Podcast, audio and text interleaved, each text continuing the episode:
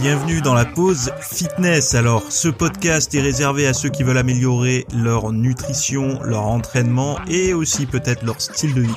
Donc, pour tous ceux qui me suivent depuis quelques temps déjà, vous pouvez me laisser une petite évaluation sur la plateforme de podcast de votre choix. C'est ce qui m'aide le plus. Allez, on démarre l'épisode.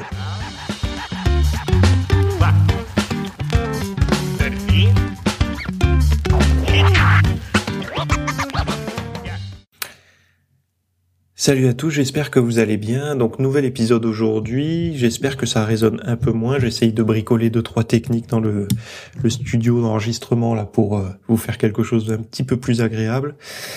On verra bien selon vos retours si c'est convenable ou non. Alors euh, le premier sujet du jour, euh, enfin il y en a plusieurs, mais on va parler des dangers des protéines, mais pas là où vous les attendez, des fringales sportifs, sportifs pardon et de on bien jusqu'à la fin parce qu'on va parler des secrets du petit déjeuner d'une d'une comment dire d'une personnalité du, de la de la royauté anglaise pour perdre 300 grammes par semaine. Donc on va parler de tout ça aujourd'hui et avant de démarrer, ah oui, il y a aussi un, un sujet que j'avais envie de, de traiter avec vous, c'est l'entraînement intelligent. Donc l'entraînement intelligent, c'est quoi? C'est un entraînement qui vous permet de progresser au fur et à mesure de, des années, de votre mode de vie, etc. Et de pas rester cantonné aux choses que vous avez pu apprendre au tout début de votre votre parcours euh, en musculation et même en diététique, hein, mais surtout en muscu. C'est vraiment basé sur l'entraînement. Alors muscu et cardio, puisque moi, vous savez, j'aime bien utiliser les deux dans une dans une, une transformation, une aventure, on va dire, de transformation. Et mais ben là, il y a plusieurs sujets. J'ai décidé de faire ça maintenant euh, pour les les les, euh, les membres du site. Régulièrement, quand j'ai suffisamment de données nouvelles sur l'entraînement, je fais un cours dessus que j'appelle entraînement intelligent, euh, qui permet de faire avancer vos entraînements avec des nouvelles notions. Là, par exemple, dans, dans l'épisode précédent, on a parlé de la meilleure façon de faire euh, des abdominaux au sol pour vraiment maximiser la contraction des abdos. Euh, et mm, on a parlé de, de des, moyens également de booster euh, votre capacité à, mieux vous oxygéner, etc. par l'entraînement. Et là, dans cette nouvelle nouvelle, on va dire, euh, dans ce nouveau cours, on parle de d'augmenter la récurrence des, des résultats euh, par rapport à, votre protocole actuel. C'est-à-dire que plus vous avez dû remarquer que plus vous vous entraînez, plus les résultats ont tendance à, à moins se voir en fait, hein, puisqu'au début euh, vous entraînez un petit peu, bon au bout d'un mois, deux mois, trois mois, vous commencez à voir des résultats et après rapidement ça stagne en fait. Et cette stagnation elle peut s'installer pendant parfois alors plusieurs mois, voire plusieurs années si si on fait rien. Et là, en fait, le, le les méthodes qu'on va voir, c'est euh, les. Ben, on va parler de protéines avec la muscu, on va parler des sangles, on va parler de l'horloge corporelle, de la fatigue mentale, du renforcement des hanches, euh, des, de la musculation après la ménopause. D'ailleurs, il y aura même un cours intégralement sur la ménopause dans pas longtemps. Euh, des méthodes de refroidissement, de l'éducation physique et sédentaire, de la récupération. Euh, il y a même une partie que j'ai appelée l'art de l'entraînement intelligent. Euh, trois semaines pour booster son endurance, etc. Enfin bon, plein de sujets pour uniquement, alors soit les passionnés de sport comme euh, moi, hein, si vous êtes comme moi passionné de sport, c'est très bien. Euh, si vous êtes pédagogue ou coach ou autre, ben, ça vous permet de guider mieux vos athlètes vers la réussite. Et, euh, et donc voilà. Donc ça, ça dure un peu plus d'une heure, mais c'est en vidéo. Vous pouvez le mettre en audio aussi. Hein. Vous mettez la vidéo en PIP là sur le côté, comme ça vous pouvez faire autre chose sur votre téléphone ou votre iPad ou je sais pas quoi.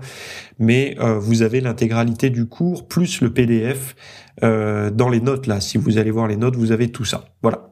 Bon, ceci étant dit, euh, on démarre avec le podcast. Donc l'entraînement en force contre les risques euh, euh, des régimes hyperprotéinés. Donc euh, là, ils se sont basés, alors je vais vous lire, hein, dans une étude récente publiée, des chercheurs ont découvert que l'entraînement en force progressif, euh, donc c'est un entraînement en force mais qui est progressif, c'est-à-dire qu'on va ajouter progressivement de la résistance, pourrait contrer les effets néfastes d'un régime riche en protéines. Donc euh, ils vont définir ce qu'est un régime néfaste, euh, enfin des effets néfastes d'un régime riche en protéines. Donc cette recherche menée sur des souris a révélé que euh, celles soumises à un régime hyperprotéiné et à un entraînement en force présentaient une meilleure santé métabolique par rapport à celles qui ne s'entraînaient pas. Bon, jusque-là, c'est pas, c'est, ça nous étonne pas, mais bon. En effet, les souris sédentaires consommant beaucoup de protéines accumulaient plus de graisse. Cependant, celles qui s'entraînaient euh, développaient davantage de muscles, en particulier dans l'avant-bras, et euh, étaient protégées de la prise de graisse.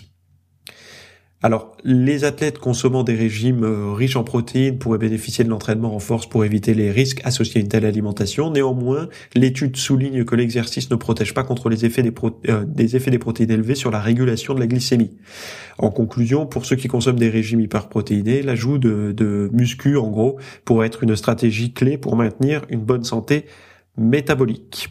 Alors, plusieurs choses ici. Euh, la première, c'est que le, régime hyperprotéiné, il peut pas être prescrit de la même manière pour une personne sédentaire. Par exemple, si vous avez euh, euh, une personne d'autorité qui va dire pour perdre du poids, faut faire un régime hyperprotéiné.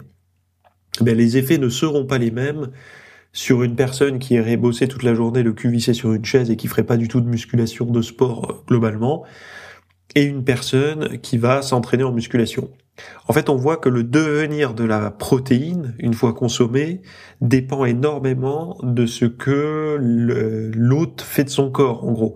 Donc, si vous allez stimuler votre masse musculaire, briser des fibres par la musculation, euh, vous aurez beaucoup plus de chances, avec cet excès de protéines, de convertir ça en tissu musculaire, alors que si vous ne faites rien euh, de votre bagage musculaire durant la journée, eh ben, vous allez en faire du tissu adipeux.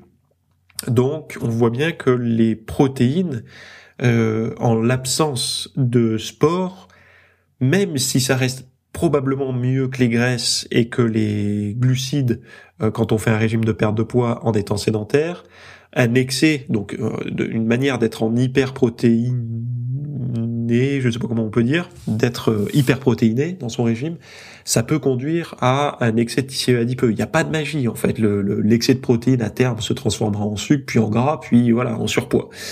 Donc euh, pas de magie avec ça. Et je pense que c'est en partie pour ça que certains ont échoué euh, lors de leur perte de graisse et quand ils avaient un régime hyperprotéiné parce qu'ils se sont dit bon ben je peux faire un régime hyperprotéiné apparemment c'est la magie euh, on peut euh, puis il y avait même des recommandations hein, dans les bouquins de ces régimes là où ils disaient vous pouvez manger des protéines à volonté etc parce que les auteurs pensaient que étant donné que les protéines rassasient ont un effet rassasiant sur sur enfin sur l'appétit en fait hein, assez prononcé que les gens se couperaient de manger relativement vite sauf qu'il y a des gens qui certainement comme moi ont un appétit où ils peuvent aller au-delà euh, par gourmandise. le bon exemple, moi, si on met une côte de bœuf, mon appétit va pas du tout me stopper. C'est-à-dire que je vais pouvoir aller largement au-dessus de mes besoins avant de plus pouvoir ingurgiter. Alors ça, je sais pas si c'est euh, si c'est génétique, si c'est euh, comportemental, etc. Même si je sais qu'il y a quand même une part de comportement, de psychologique, donc de comportemental là-dedans. Euh, donc on peut, il y en a certains qui peuvent aller largement au-delà, euh, tout en mangeant que des protéines. Quoi. Il n'y a pas, il y a pas de, de problème là-dessus. Euh, par contre, euh, voilà, ce, ce, qui est intéressant de voir ici, c'est que le, le, la, construction musculaire est quand même assez, euh, enfin, de faire de la musculation. Alors attendez, je reprends. Personnellement, je reçois beaucoup de messages de personnes qui ont, qui ont été ou qui sont en fort surpoids et qui se disent je fais d'abord le régime avec beaucoup de cardio et ensuite j'attaque la musculation. C'est pas forcément une bonne idée. C'est déjà une très bonne idée de vouloir faire un régime et de faire du cardio pour brûler du gras, pas de problème, de, de, de carboniser le maximum de graisse, pas de problème. Mais par contre, on n'est pas obligé d'attendre pour se mettre à la musculation.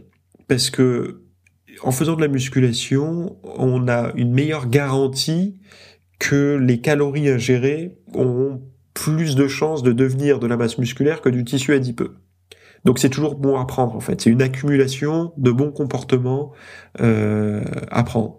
Et c'est vrai que, par exemple, si on compare le régime hyperprotéiné à un régime hyperglucidique, que va devenir l'hyper, euh, enfin la surcharge de glucides?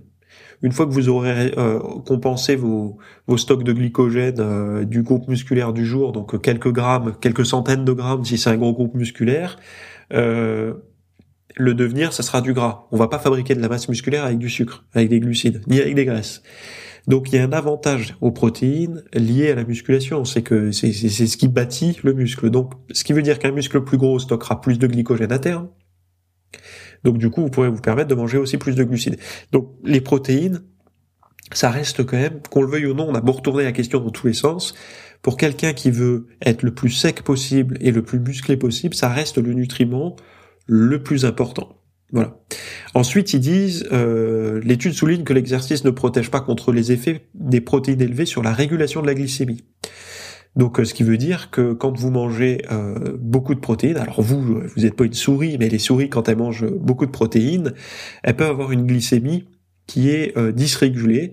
alors, ça, ça peut être lié à plusieurs choses. La première chose, c'est que si vous ingurgitez beaucoup, par exemple, de BCA, de protéines en poudre et tout, ça un index, un IG, un index, c'est pas un IG, c'est un, un index insulinémique, donc un II, euh, qui est relativement élevé. Donc ça veut dire quoi? Ça veut dire que quand vous absorbez les, quand vous prenez par exemple votre shaker de protéines euh, type isolate, euh, c'est pas pour rien que ça arrive vite euh, à destination, c'est aussi parce que vous le digérez vite. Donc, qui dit digestion élevée euh, dit aussi une sécrétion d'insuline euh, qui va s'en suivre, parce que si vous vous retrouvez avec beaucoup de nutriments qui vont circuler dans le système sanguin, il va falloir le dispatcher. De, bah, vous n'allez pas rester avec tous ces nutriments dans le sang, il va falloir les dispatcher. Donc, il y aura une sécrétion d'insuline. Et probablement que la glycémie elle aussi va alors profiter ou se ou être perturbée par ça. Donc là, j'ai pas d'informations sur ce qu'ils ont utilisé dans l'étude comme source alimentaire, mais euh, il faut arrêter de croire que tout est magique, quoi. Après, le sport aide à réguler la glycémie. De faire du cardio, ça aide à réguler la glycémie également. Bon, globalement, de choisir des bons glucides également, euh, des glucides fibreux et des protéines, pas besoin d'être en, large excès, juste un petit peu euh, au-dessus des, des, besoins pour euh, pour surcompenser en fait les dégâts engendrés par la muscu. Et après avoir le reste de la de la de la diète est composée, ben voilà, de légumes, de fruits, de glucides de bonne qualité et de graisses saines logiquement votre glycémie elle serait bien elle va être bien mieux que qu'un individu qui mange n'importe comment et qui fait pas de sport. Faut pas s'inquiéter. J'entends déjà des gens qui vont être alarmistes là qui vont se dire oulala là là, euh, c'est pas bon pour la glycémie de manger trop de protéines. Attention trop de protéines probablement. Mais nous on parle de juste ce qu'il faut pour prendre de la masse musculaire et on est à des années lumière d'une diète dérégulée. Voilà. Donc je trouvais ça intéressant parce que ça donne des réponses à des questions euh, euh, couramment euh, posé, on va dire. Euh, est-ce que pendant une période, pour rappel, pendant une période, il y a même des gens qui vous disaient c'est rien de manger des protéines pour prendre du muscle. Et je vous parle pas d'une période avant les années 2000, je vous parle des années 2010, à partir de 2010. Il y a eu tout un courant qui arrivait avec la mode de la de la nourriture crudivore, du, du alors je vais pas dire du végétalisme, mais enfin quoi que si, de, de du, du, du, végétal euh, dans la diète. Alors je sais pas si c'est des gens qui avant n'avaient jamais mangé un légume ou je sais pas. Enfin, on n'est pas obligé déjà de, de, de, de couper la viande, le poisson et les œufs pour se mettre à manger des végétaux. Hein. Moi, je mange plein de légumineuses, plein de, de, de, sources de légumes différents et tout. Pourtant, je mange de la viande, des œufs et du poisson euh, et des produits laitiers sous forme de, de protéines en poudre. Il n'y a pas besoin de, c'est pas l'un ou l'autre, ça peut être l'un, enfin ça peut être tout en fait. Hein. C'est juste les ratios qui vont qui vont différer en fonction des besoins de chacun. Euh, donc il y a eu cette mode-là qui a été rapidement abandonnée. Hein. Euh, puis après, ils ont essayé de la re, re,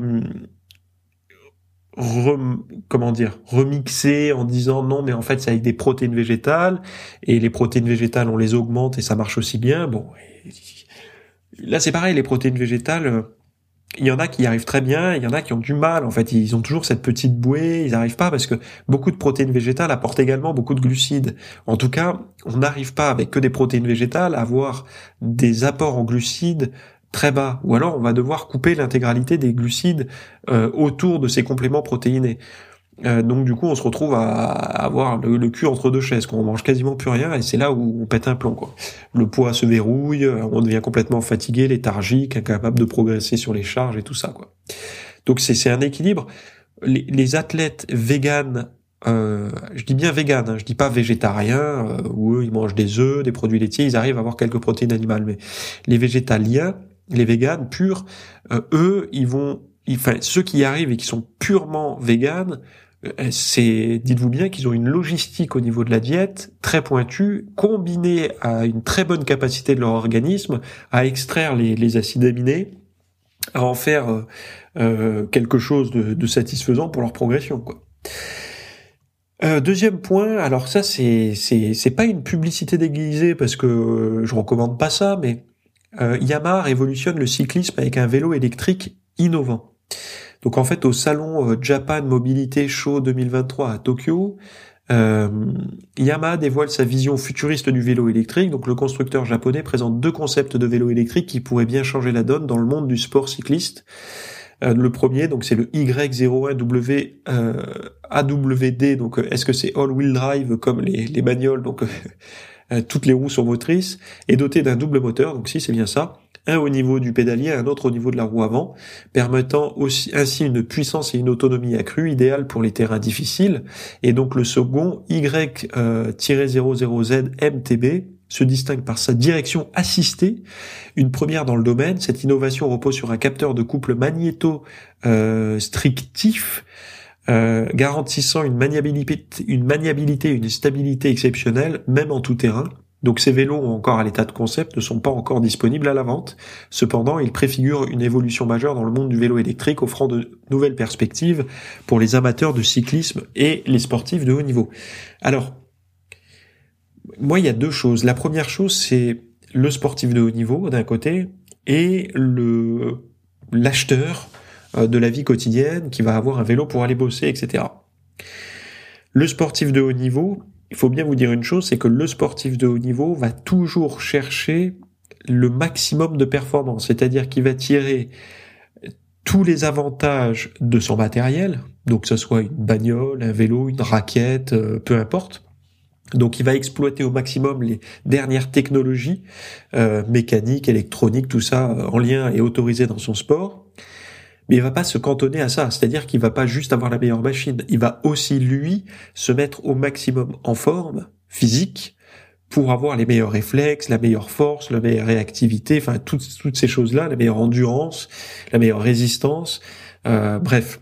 Donc c'est à la fois l'athlète et la machine ou et l'outil qui vont être les plus perfectionnés possibles pour fournir la meilleure performance parce qu'à la clé il y a une médaille, il y a de l'argent, des contrats, des sponsors, etc.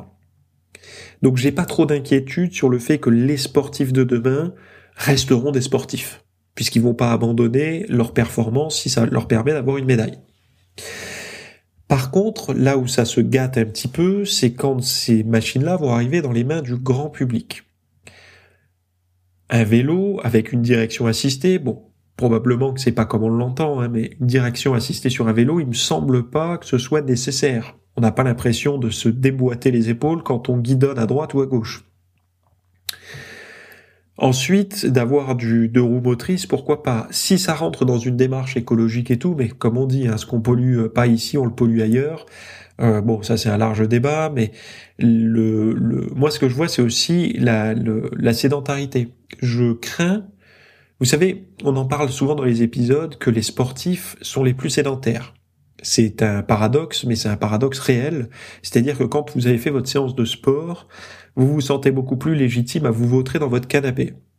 Alors qu'une personne qui ne fait pas de sport a beaucoup plus de culpabilité si elle a resté le cul vissé sur une chaise toute la journée, à se balancer euh, dans son canapé en fin de journée. Il y a une forme de, culpabilité si elle est un peu éveillée sur les problématiques de santé et savoir comment on peut les résoudre, en tout cas les prévenir euh, par un certain mode de vie. Euh, le fait d'être sédentaire du, du, réveil jusqu'au coucher, ça peut faire culpabiliser. Alors qu'un sportif, quand il a fait sa séance de sport, il se dit j'ai fait le job, je peux me détendre. Ce qui est pas faux, mais ça n'encourage pas à avoir un mode de vie actif en fait. C'est juste, euh, j'ai fait mon sport, maintenant je reste assis. Donc si on extrapole euh, cette réflexion avec les vélos électriques, beaucoup de personnes se disent je fais un peu de vélo, bon il est électrique mais je pédale quand même un peu. Sauf que moi j'en ai un vélo électrique, un VTT que j'ai fabriqué moi-même, j'ai commandé un moteur, je l'ai monté et tout ça. Je peux vous garantir que si j'ai pas du tout envie de faire du sport, je fais pas du tout de sport. C'est-à-dire que mes cuisses ne chauffent même pas. Pourtant, je pédale vite et tout, mais ça ne chauffe même pas. Donc c'est vraiment volontaire, c'est-à-dire que moi, la, dernière fois que je suis parti faire du vélo dans la forêt à côté de chez moi, euh, il faut que je coupe la résistance dans une côte pour pouvoir me dire, allez, là, volontairement, tu vas te faire un peu les cuisses, tu vas forcer un petit peu, parce que sinon, on laisse le moteur actif et en fait, on se dit, je fais quelque chose, je suis en plein air, je fais du sport, mais non, on fait pas de sport, en fait, on est, on est totalement assisté. Donc qu'est-ce que ça peut faire derrière comme comportement? Les gens qui sont peu avertis vont acheter un, vélo euh, très assisté comme ça, ils vont aller bosser avec, ils vont peut-être faire 20 km par jour et dire moi je fais 20 km de vélo par jour, bon il est électrique mais je pédale quand même un peu.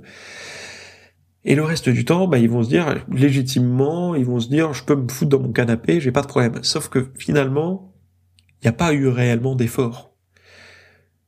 Parce qu'un vélo électrique, euh, je peux vous dire en connaissance de cause que quand vous avez un vélo électrique et un vélo pas électrique du tout, euh, vous voyez largement la différence sur euh, la notion d'effort fourni. Alors, le truc, c'est pas d'avoir deux vélos électriques, hein, deux vélos, un vélo pas électrique, un vélo électrique. Si vous avez un vélo qui est plutôt léger, moi le mien, ça va, il est plutôt léger parce qu'à la base, c'est pas un vélo électrique. Donc du coup, j'ai pas un châssis hyper D'ailleurs, il y avait quelqu'un qui me disait ça. Un jour, il me disait oui, tu as monté un moteur électrique sur ton vélo, euh, sauf que le poids et tout ça, c'est pas prévu pour. Bon, je suis pas vraiment d'accord parce que mon vélo, en fait, il peut, il peut encaisser jusqu'à un individu de 110 ou 120 kilos, je crois. Donc, il est largement capable de, d'accepter euh, aussi bien au niveau freinage que de suspension et tout euh, le, le, poids du moteur et de la batterie. Bref, donc c'est, c'est, non recevable comme, comme argument ça. Mais bon, bref. On se, rend bien compte que c'est une démarche euh, un petit peu comme l'effort euh, quand on se dit allez je vais à la salle. Là il faut dire allez je coupe le moteur et là je fais du sport. Et de savoir qu'en un clic euh, on peut le réactiver c'est très tentant et ça restera toujours moins physique moins actif. Moi j'ai une fonction où je peux le mettre sur 1 en fait qui me qui me déleste juste du poids du vélo et donc du coup qui me laisse comme si j'avais un vélo normal. Et je trouve que c'est que c'est euh, hyper tentant parfois d'appuyer sur deux, quoi, juste une aide supplémentaire. Et il y a la deuxième chose, c'est que on peut, je peux réellement faire du sport en mettant le moteur en marche tout le temps, mais par contre, il faut moi-même que je pédale. Donc du coup, je vais très vite et très vite et très loin. Donc je fais beaucoup plus de kilomètres que si mon vélo était euh, totalement sans sans moteur. Mais encore une fois, si vous allez au boulot, euh, c'est pas parce que vous allez pédaler plus vite, euh, etc., que votre boulot va être plus loin en fait. Hein. Il va toujours être au même endroit. Donc euh, vous allez vous allez y aller plus rapidement, mais vous n'aurez pas fourni plus d'efforts, sauf si vous vous mettez vraiment la gouache, quoi.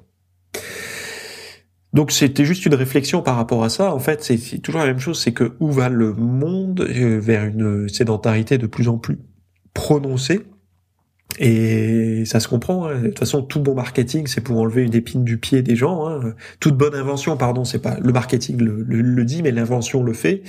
Euh, c'est d'enlever le maximum de d'échardes de, du, des, pieds des gens, quoi. Et c'est euh, de, de, de plus avoir besoin de verser la moindre goutte de sueur, de sentir la moindre brûlure musculaire, etc. Et paradoxalement, euh, on a de plus en plus de mal de dos, d'obésité et tout. Mais c'est comme ça. Euh, donc l'énigme des fringales sportives, pourquoi les athlètes raffolent-ils des frites et du barbecue? Alors il n'y a pas que les sportifs, hein. moi je l'ai pris sous un angle sportif, mais oh, à la base c'est pas sur les sportifs. Donc les athlètes, malgré leur impact, euh, malgré leur régime strict, pardon, peuvent parfois succomber à la tentation des régimes alimentaires riches en calories donc euh, typiquement un cheat meal le week-end. Hein. Et une nouvelle étude révèle pourquoi. Donc des chercheurs de l'institut Buck ont découvert que certains produits chimiques présents dans les aliments cuits ou transformés, appelés produits finaux de glycation avancée (AGES), stimulent la faim. Donc ces AGES seront créés lors de la cuisson, en particulier lors de la friture et du grillage, rendant les aliments plus appétissants et difficiles à résister. Vous, avez tous, vous êtes tous passés à côté d'une pizzeria ou d'un fast-food et, et vous aviez pas faim?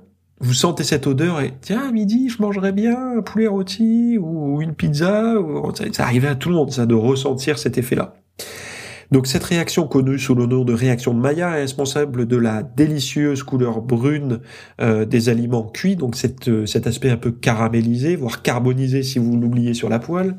Cependant, ces produits chimiques peuvent causer des dommages inflammatoires et oxydatifs dans le corps, contribuant à diverses maladies, notamment le cancer. Hein, euh, et les recherches et les chercheurs, pardon, ont également observé que les AGES augmentaient l'appétit euh, des, des vers, alors des, des lombriques, j'imagine, étudiés. Donc les poussant à manger davantage. Cette découverte pourrait avoir des implications majeures pour les choix alimentaires des athlètes et du grand public, soulignant l'importance de la modération et de la prise de décision euh, alimentaire éclairée. Donc pourquoi je vous ai récupéré ça? Parce qu'en fait, euh, c'est peut-être pas pour rien que quand vous faites un régime, il faut se tourner vers des cuissons plus douces, euh, type vapeur, bouillie, euh, au four à basse température et tout, parce que les odeurs engendrées par le mode de cuisson vont conditionner votre appétit. C'est-à-dire que si vous préparez, je sais pas moi, du poulet à la poêle frit, donc vous faites vos escalopes de dinde à la poêle avec euh, de l'huile d'olive ou de l'huile de coco et vous oubliez un peu sur la température de la poêle. Donc déjà c'est pas terrible pour l'huile parce que du coup le point de fumée va être atteint et vous allez perdre les avantages et, et augmenter les inconvénients. Mais bon, la petite odeur grillée du poulet va vous ouvrir un petit peu les papilles et donc euh, vous allez vous retrouver avec un appétit au-delà de la réalité quand vous allez passer à table.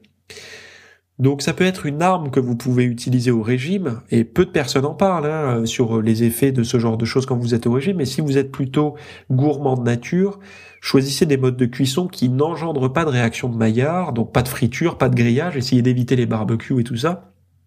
Donc les températures élevées globalement, parce que ça va augmenter l'appétit. Un bon exemple, vous avez dû remarquer que quand vous mangez des œufs au plat, un peu grillés sur le dessous, euh, vous avez une plus grande facilité à les manger que quand vous mangez des œufs durs. Les œufs durs, cuits à l'eau, bon, c'est ah c'est un peu plein, c'est un peu fade, vous mangez ça, bon au bout de trois œufs durs, euh, on peut en manger un quatrième, mais bon c'est parce qu'il faut que ça rentre dans les besoins ou quoi. Bon moi j'en mange jamais quatre en ce moment, mais je sais que certains euh, dans les sportifs on mange plus que trois euh, entiers hein, des œufs par jour. mais bon bref. Et vous, enfin moi personnellement, et je pense que tout le monde le vérifie, les œufs au plat, c'est beaucoup plus goûteux, c'est beaucoup plus euh, euh, comment dire facile à avaler euh, que que des œufs durs.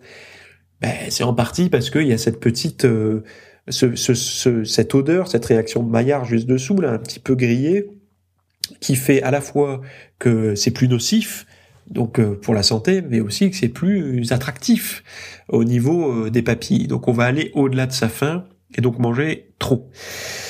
Euh, potentiellement. Donc, petite, euh, je voulais vous en parler parce que petit outil pour votre prochain régime de perte de graisse, évitez euh, de fréquenter des lieux où il y a beaucoup de friture, donc évitez d'aller au self. Et je pense que les selfs d'entreprise ou de cafettes et tout ça sont baignés dans cette odeur de friture. Donc c'est pour ça que vous n'arrivez pas, ou même le, pire, c'est les les wok à volonté. Là, vous savez les tous les, les restaurants asiatiques à volonté ou les ou les, les buffets, etc. Il y a beaucoup de, de friture dans ces trucs-là, donc euh, on est baigné dans cette odeur-là, on a faim, on a envie d'y retourner. Enfin moi là-dedans, faut pas m'y laisser parce que si si euh, si derrière j'ai rien à faire, alors si j'ai quelque chose à faire derrière, je vais pas me défoncer parce que aujourd'hui à 36 ans, je me rends compte que si je m'ouvre le ventre comme je faisais à 20 ans, euh, ça, ça c'est, mon corps euh, ne le tolère pas aussi bien au niveau de la de l'énergie euh, qu'il va y avoir après. Mais par contre, si derrière je dors et que je me suis dit allez fais-toi plaisir, vas-y à fond, je peux y aller à fond hein, et me resservir plusieurs fois. Et ben voilà, toutes ces odeurs participent à ça. Donc essayez de rester un peu loin de ces odeurs-là si vous essayez de contrôler votre poids ou d'en perdre. Voilà, vous avez été patient jusque-là, donc je vais vous donner le secret de minceur de Kate Middleton pour perdre 300 grammes par semaine. Je sais pas si je vais le faire à chaque fois, mais j'aimerais bien mettre une petite rubrique People dans mon podcast. On verra. Si vous aimez, vous me le dites, vous mettez un like, etc. Parce que ça permet de, voir ça et puis d'en débattre un petit peu, enfin d'en débattre, moi et mon micro, hein, parce qu'il y a personne en face de moi, mais avec vous dans les commentaires. Donc Kate Middleton, la princesse de Galles, est toujours sous les feux des projecteurs avec sa silhouette impeccable. Mais quel est son secret? Donc une journaliste britannique, Andrea Blazquez, a décidé de la découvrir en testant le petit déjeuner préféré de la duchesse pendant une semaine. Résultat, une perte de 300 grammes en seulement 6 jours. Donc selon euh, The Mirror, euh, le secret réside dans... C'est un journal hein, anglais, britannique. Le secret réside dans les flocons d'avoine que Kate consomme chaque matin. Ces flocons riches en fibres augmentent la sensation de satiété, empêchant ainsi le grignotage intempestif durant la journée. Donc Andrea a confirmé que ce petit déjeuner copieux l'a rassasié jusqu'au déjeuner, l'incitant à opter pour des repas plus légers par la suite. En plus de leurs bienfaits sur la satiété, les flocons d'avoine ont un indice glycémique modéré. Alors eux, ils disent faible, mais ça dépend. Hein. ça dépend comment vous les consommez, avec quoi vous les consommez, etc. Bénéfique pour les diabétiques. Alors prête à adopter le régime. Alors prête, prêt, hein, vous n'êtes pas obligé d'être une femme, hein, vous, les hommes aussi peuvent faire le régime Kate Middleton pour une silhouette de rêve.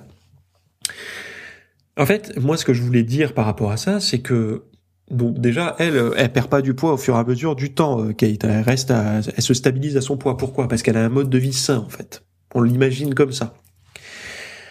Pourquoi une personne va perdre du poids quand elle va se mettre à manger ça? Ben, Probablement parce que son petit déjeuner avant c'était soit des Nesquik, euh, soit du pain beurre euh, euh, confiture, etc. Donc évidemment, une personne qui consomme ce genre d'aliments et qui passe à des flocons d'avoine avec trois, trois, trois myrtilles dedans, il est probable qu'elle perde 300 grammes par semaine. Mais en fait, il faut qu'elle se pose les bonnes questions, cette personne qui fait ce genre d'approche alimentaire.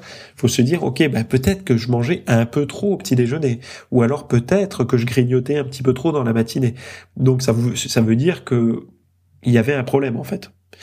Euh, si vous vous mettez à prendre ce petit déjeuner, là, donc d'inclure des flocons d'avoine dans votre petit déjeuner, euh, si vous mangez sainement déjà, donc un fruit, un peu de flocons d'avoine une source de protéines comme un peu d'œuf euh, ou je sais pas, peu importe les sources de protéines que vous consommez de bonne qualité le matin, vous aurez probablement pas de résultat. Vous n'allez pas perdre 300 grammes par semaine. Par contre, si vous avez un petit déjeuner euh, qui est trop calorique parce que vous mangez des céréales de type, je sais pas moi, des céréales euh, du riz soufflé au chocolat, euh, du sucre rapide le matin, du pain blanc, hein, et puis dans la matinée vous grignotez et tout et vous passez à ça, évidemment que chez vous aussi ça va fonctionner. Et faut pas oublier que ce genre de publication, c'est toujours pour le grand public. Un sportif ne sera pas surpris de ça et elle-même, donc euh, celle qui à la base mange chez flocons d'avoine, donc Kate Middleton, elle, elle est en forme déjà puisque justement elle est connue pour sa silhouette impeccable. Donc elle, elle ne perd plus de poids en faisant ça. C'est juste, ça lui permet de le maintenir. Donc c'était la rubrique, euh, la section un peu people, et j'aime bien regarder euh, ce genre d'article pour, pour voir un peu le ton d'où on en est aujourd'hui, et je me rends compte que ce genre d'article, on les avait déjà il y a des années. Moi, ça m'intéresse toujours parce que déjà d'un, ça donne des, informations un peu plus légères en fin de, de podcast et tout, mais c'est surtout que ça permet de d'avoir un nouveau regard. Et n'oubliez pas que vous avez fait partie aussi euh, du grand public non averti. Donc aujourd'hui, ça vous paraît parfois ridicule, parfois un peu gros titre, un peu putaclic comme on dit aujourd'hui, mais on a tous fait partie de ces gens euh, qui ont pu être séduits par ce genre de, de, d'articles un peu magiques. Oh là là, juste je mets ça à 300 grammes par semaine, c'est nickel, et je pourrais continuer à, manger au resto le midi et, et fast-food le soir. Bon, et puis on a tous espéré, on a tous échoué. Euh, mais comprenez bien que s'il disait euh, les secrets de minceur de Kate Middleton, euh, c'est pas que le petit déjeuner, c'est le sport, le régime du midi, une diète pauvre en glucides le soir, etc. là, vous perdez beaucoup d'électeurs parce qu'ils préfèrent rester dans le déni et dire qu'ils le tolèrent pas. Bref. Je m'arrête ici pour cet épisode. Avant juste de partir, allez voir si vous avez envie de vous entraîner plus intelligemment pour tripler vos résultats, optimiser votre récupération et débloquer votre potentiel de performance, notamment pour ceux qui ont des douleurs lombaires, alors qu'ils font du sport et tout, ils comprennent pas pourquoi. Il y a tout un protocole pour éviter les douleurs lombaires. Donc un protocole d'exercice autour de la hanche à faire, euh, vraiment très pointu, que vous pouvez faire chez vous d'ailleurs, pour vraiment euh, enlever. Alors eux, ils parlent de je sais plus combien de pourcentage, mais c'est au-delà des 50% des, douleurs lombaires. Le, douleurs lombaires, pour rappel, c'est les douleurs au bas du dos. Euh, pour ceux qui qui savent pas où se situent les lombaires, je pense que vous savez où ça se situe si vous faites du sport, mais globalement c'est les, les douleurs du, du bas du dos euh, qui touchent énormément les sédentaires, mais parfois aussi un peu les sportifs pour des raisons assez évidentes, c'est qu'il y a un déséquilibre musculaire autour de la hanche. Et euh, ben ouais, mais il faut savoir lesquels il faut entraîner pour justement euh, recalibrer, réaligner un petit peu et euh, limiter les compressions et les douleurs. Voilà. Donc allez voir, le lien est dans les notes de ce podcast. Euh, par mail aussi, je vous l'envoie, comme ça au moins vous avez tout ça. Et puis on se retrouve la semaine prochaine pour un autre épisode ou tout de suite dans les notes si vous basculez de l'autre côté. Merci d'avoir écouté cet épisode. Alors, avant de partir, j'avais juste quelque chose à vous partager. Euh, c'est vrai que euh, vous avez peut-être des temps morts à meubler, euh, que ce soit des temps de trajet dans les transports en commun, du cardio un petit peu long sur sur un tapis de course, ou alors tout simplement envie de de remplacer les programmes que vous avez la, la soirée pour de l'apprentissage. Vous êtes peut-être adepte des émissions, des documentaires, des reportages, etc. Sauf que dans le monde de la de la musculation, de la nutrition, euh, du développement, euh, euh, ben voilà, d'un mode de vie sain, etc. C'est un peu maigre en contenu dans les médias grand public. Et donc, ce que je vous propose moi personnellement, c'est d'aller faire un tour dans la dans la bibliothèque que je. Alors, c'est un Netflix version fitness privé qui vous coûtera moins cher qu'un lavage auto rouleau par mois. et là, vous avez vraiment tous les sujets. Alors, c'est plein de cours hein, que je propose. Il y en a déjà plus de 300.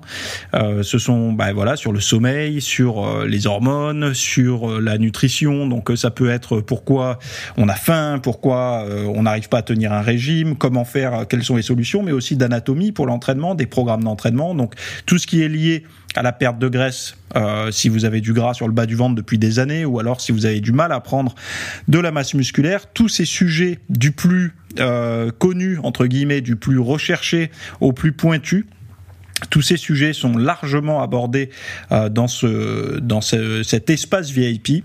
Donc euh, pour rappel, pour y accéder, vous avez un lien en description. Si vous le trouvez pas, vous allez sur www.fitnessmiss.fr et euh, vous faites devenir membre. Voilà, il y a, y a, vous trouverez sur le site et vous accédez à ce contenu caché que vous pourrez écouter partout. Voilà, je vous laisse ici. Très bonne fin de journée à tous.